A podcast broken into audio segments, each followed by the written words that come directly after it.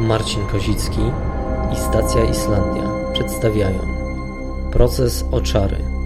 Polowanie na czarownicę w Islandii. Część druga.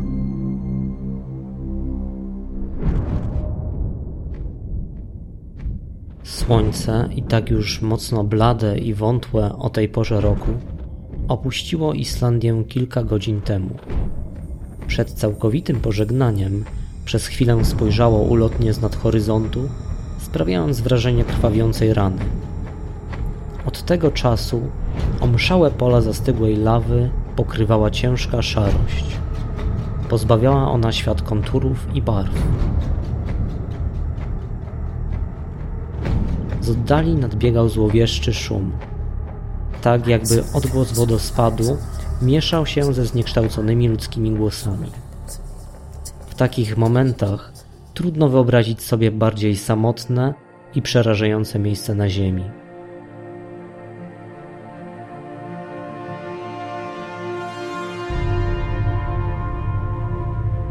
Z gór spływała gęsta mgła. Czołgała się ospale po pofałdowanej ziemi, wciskając się w każde jej zgłębienie. Przybierała przy tym potworne kształty. Niewidzialna moc pełzła naprzód. Napotykając po drodze domostwa, oblepiała ściany i pięła się po nich, a przy okazji zaglądała przez okna do wnętrza domów. Cicho.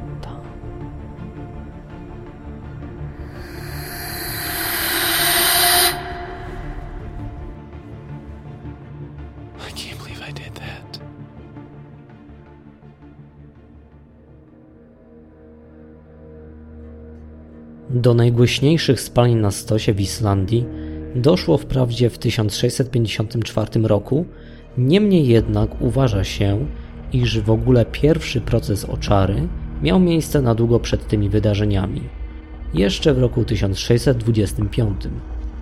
Niniejsza sytuacja rozgrywała się w znajdującej się na północy Islandii dolinie Svarfadardalur. W tym to regionie Jon Rognvaldsson Został oskarżony o uprawianie czarnej magii i wywoływanie duchów, które rzekomo miały nawiedzać pochodzącego z Urdir księdza Sigurdura.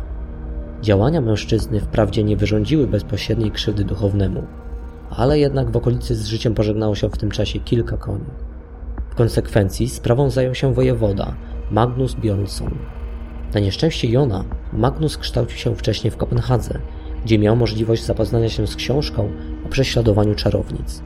Książkę oczywiście przywiózł ze sobą do ojczyzny i skrupulatnie ją tutaj tego czasu studiował. Oskarżony Jon w trakcie prowadzonego procesu nie przyznawał się do winy, zaprzeczał wszystkiemu. Jednakże podczas zleconego przeszukania jego domu znaleziono u niego karty z runami i ryciny, które uznano za magiczne. Wtedy dopiero mężczyzna przyznał się, że faktycznie sam je wykonał.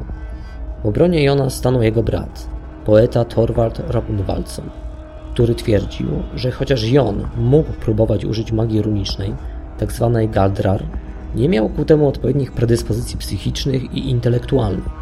Stąd nie mógł odnieść na tym polu żadnego sukcesu. Pomimo tej obrony Magnus Bjornsson uznał Jona za winnego zarzucanych mu czynów, czyli stosowania czarów i magicznych praktyk i skazał go na karę śmierci.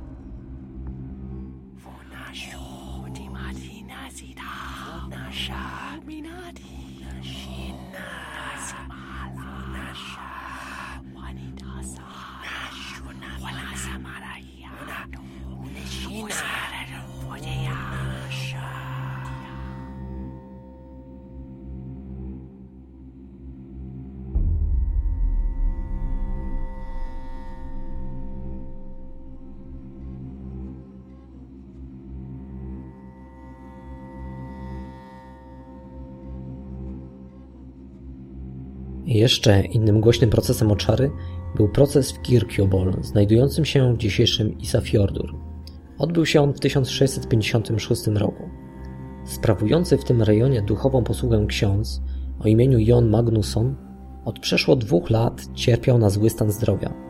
Po wielu analizach tej sytuacji i prywatnie przeprowadzonych śledztwach doszedł on do wniosku, iż jego choroba, a także to, co opisał jako demoniczne zakłócenia, występujące w jego gospodarstwie domowym oraz w okolicy, zostały spowodowane przez czary praktykowane przez dwóch członków jego zgromadzenia, ojca i syna, którzy nosili to samo imię, Jon Jonsson.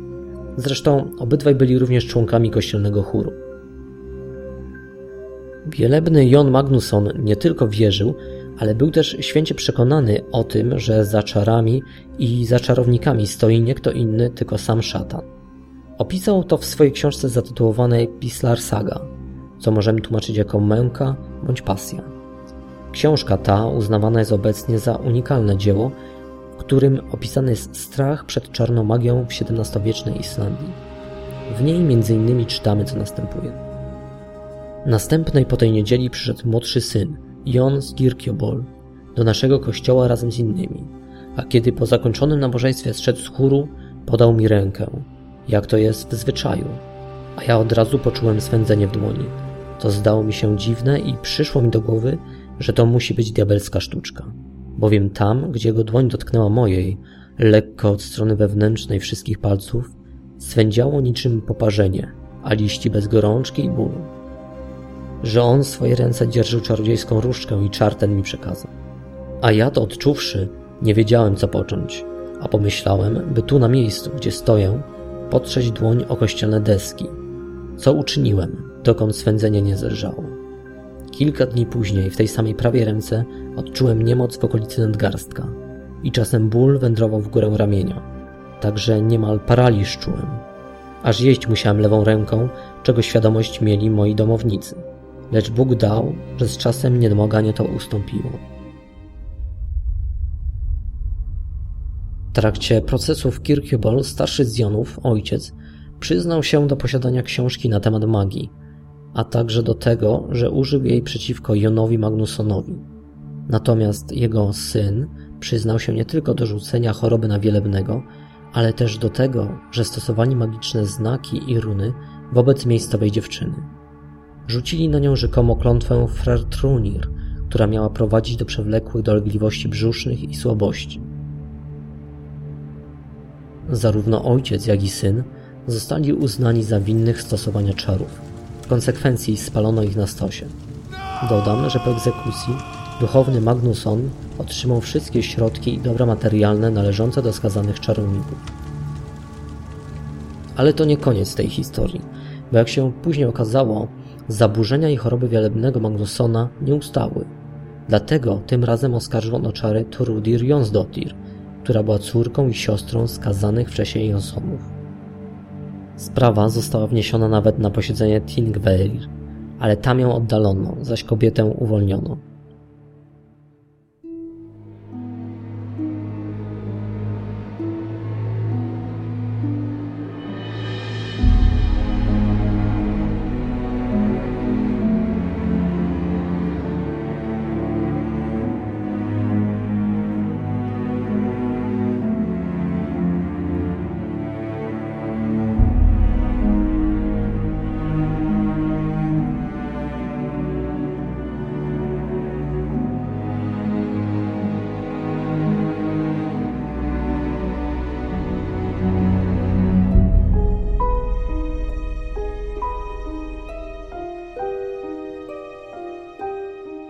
Jeszcze jednym wielebnym bardzo aktywnym w walce z czarownikami i czarami był żyjący w latach od 1621 do 1706 Pal Bjornsson.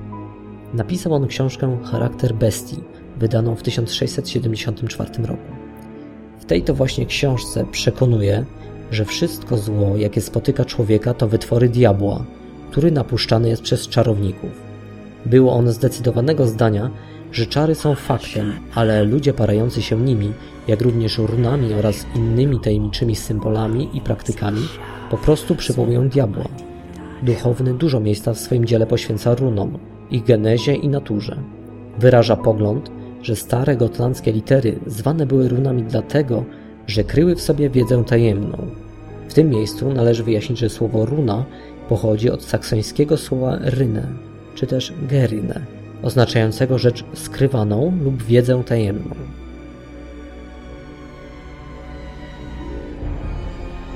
Cztery lata po wydaniu swojej książki, czyli w 1678 roku, Pal oskarżył o chorobę swojej żony dwoje czarowników, matkę i syna, Turidurę Olafsdottir i Jona Helgasona. Według zeznań świadków, mały Jon rozpowiadał ludziom po okolicy, że przybyli wraz z matką do tego miejsca pieszo, pokonując rzekę bez koni i tratwy, co miało być zasługą czarów jego matki. Te zeznania doprowadziły do ich rychłego spalenia na stosie.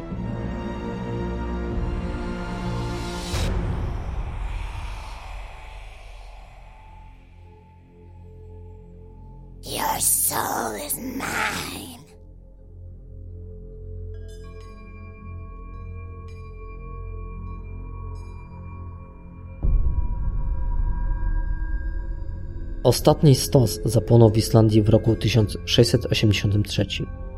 Miało to miejsce na równinie Arngerdareiri, znajdującej się u zatoki Isafjardardiub. Skazanym czarownikiem był Svein Arnason, który został oskarżony przez księdza Sigurdura Janssona o sprowadzenie choroby na jego żonę. Natomiast w ogóle ostatni proces oczary, który nie zakończył się stosem, miał miejsce w roku 1690. Proces oczary dotyczył wówczas Klemusa Bjarnasona. Oskarżenie, jak to miało miejsce już niejednokrotnie wcześniej, dotyczyło spowodowania choroby, tym razem u pewnej gospodyni w Hrofberg, która zaczęła pałętać się bez celu od jednej zagrody do następnej. Wprawdzie Klemusa skazano na karę śmierci, ale z jej wykonaniem wstrzymano się przez rok. Natomiast w tym czasie nadeszła wiadomość od króla duńskiego, który zamienił karę śmierci Bjarnasona na dożywotnie wygnanie z Islandii. Klemus zmarł dwa lata później w Kopenhadze.